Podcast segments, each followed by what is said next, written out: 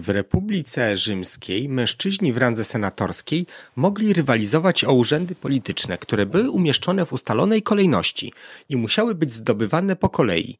Hierarchia ta była znana jako cursus honorum. Cursus honorum było podstawą życia politycznego i społecznego w starożytnym Rzymie, a losy całych rodzin mogły wznosić się i upadać w zależności od tego, jak wysoko ktoś z rodziny mógł się wspiąć. Dowiedz się więcej o rzymskiej drabinie politycznej, cursus honorum, w tym odcinku Wszystko Wszędzie. Zapraszam.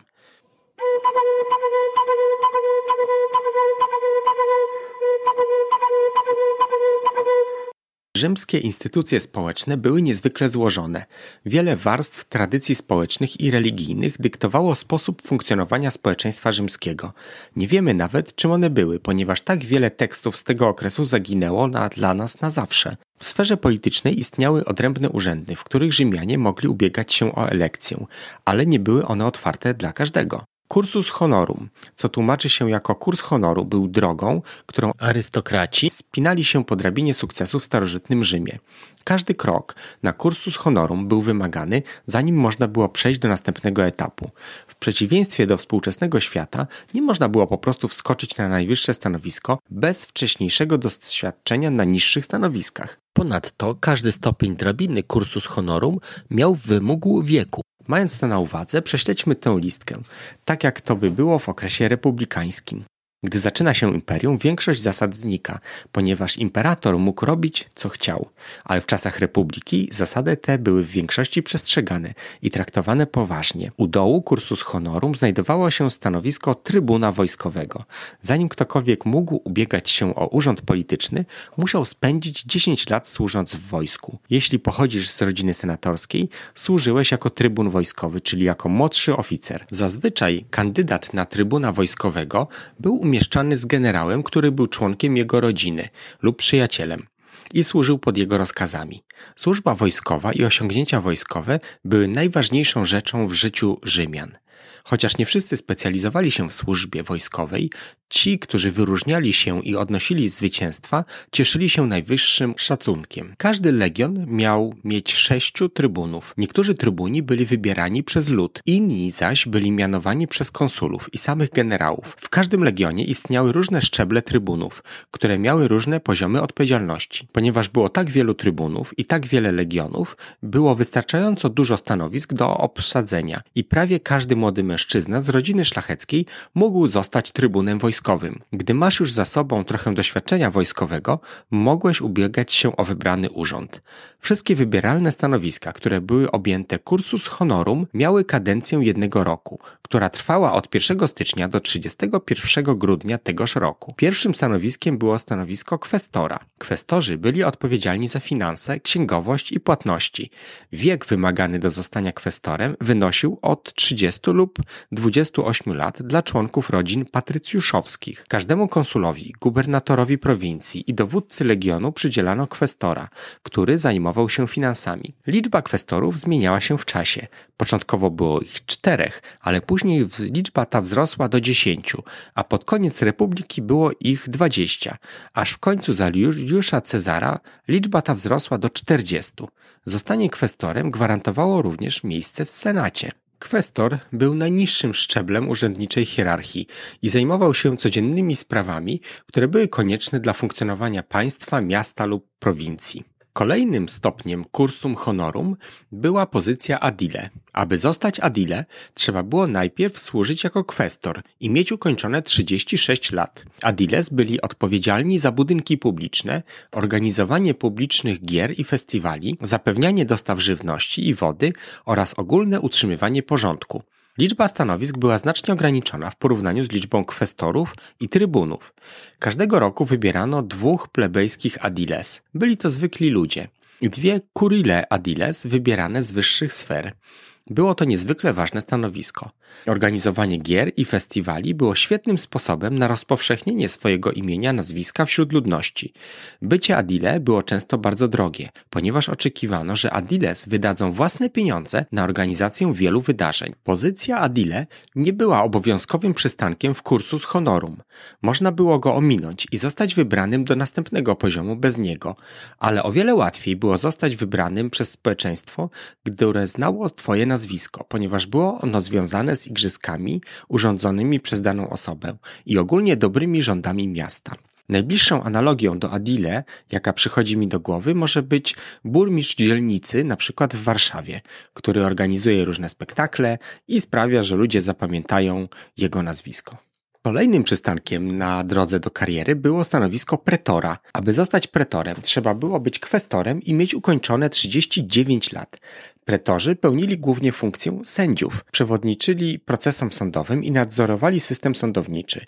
Istniały różne stanowiska pretorów, z których dwa najważniejsze to pretor a pergaminus, który nadzorował sprawy dotyczące cudzoziemców oraz pretor urbanus, Pretor Urbanus zasadniczo służył jako najwyższy sąd dla Rzymu, w tym sensie, że mógł unieważnić decyzje sądów niższej instancji i mógł orzekać w procesach wysokich rangą urzędników miejskich. Praca pretora miała naprawdę wielkie przywileje.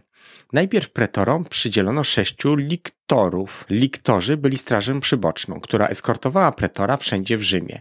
Każdy z lizusów niósł ze sobą fasces, czyli zbiór związanych kijów z grotem siekiery, który jest symbolem władzy. Drugim atutem tej pracy było zdobycie imperium. Imperium było szeroko rozumianą władzą wykonawczą, która mogła być kontrolowana tylko przez ludzi stojących wyżej na drabinie cursus honorum. A co najważniejsze, jeżeli miałeś imperium, byłeś chroniony immunitetem przez cały czas, kiedy miałeś imperium. Słowo imperium było słowem źródłowym oznaczającym cesarza i imperium. Po odbyciu rocznej służby pretorzy otrzymywali stanowisko propretora, co zwykle oznaczało dowodzenie armią lub bycie gubernatorem prowincji. Propretorzy posiadali również imperium. Następną i najwyższą rangą na cursus honorum był stopień konsula. Aby zostać konsulem, trzeba było pełnić funkcję pretora i mieć ukończone 42 lata.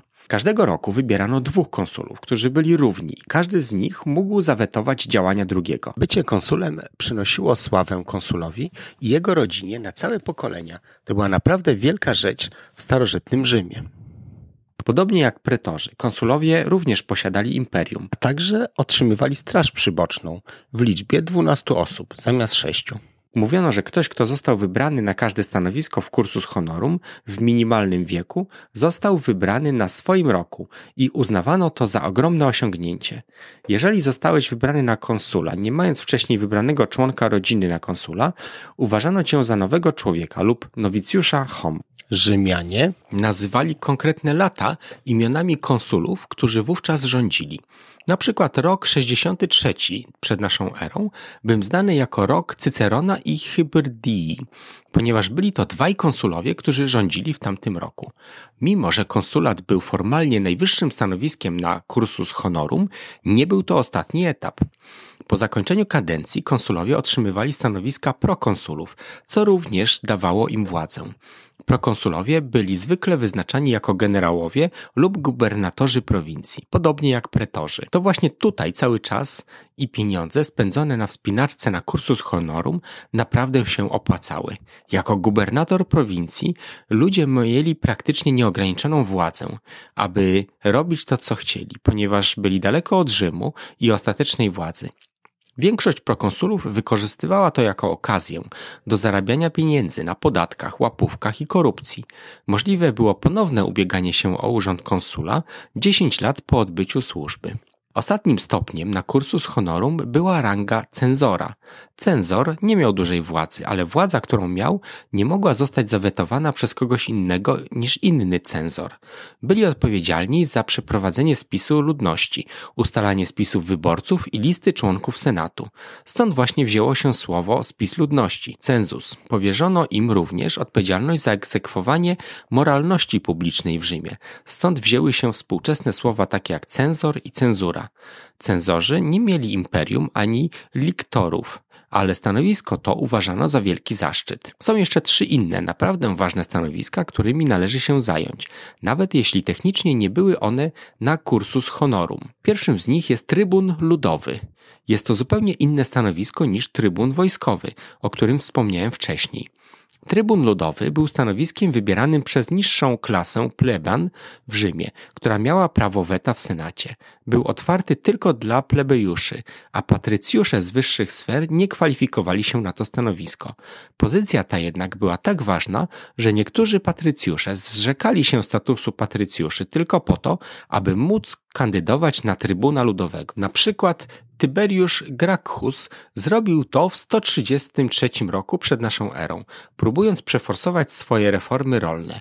Trybun ludowy był również uważany za święty, co oznaczało, że nie można go było dotykać, a każdy, kto to zrobił, mógł zostać wygnany lub zabity. Drugim stanowiskiem, które technicznie nie było częścią kursus honorum, ale teoretycznie najwyższym możliwym stanowiskiem w republice, było stanowisko dyktatora. Dyktatorzy byli powoływani tylko w sytuacjach nadzwyczajnych przez Senat. Dyktatorzy otrzymywali 24 członków Straży Przybocznej, a kadencja ich trwała zaledwie 6 miesięcy.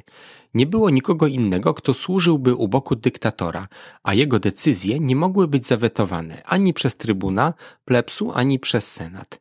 Dyktator sprawował absolutną władzę wojskową i cywilną przez cały okres sprawowania urzędu. Ta funkcja miała tak silną władzę, ponieważ była wykorzystywana w sytuacjach nadzwyczajnych, wojny, zbliżającego się oblężenia Rzymu i tym podobnych. Ostatnią pozycją wartą omówienia jest Pontius Maximus. Pontius Maximus był najwyższym kapłanem w religii rzymskiej i był stanowiskiem wybieralnym.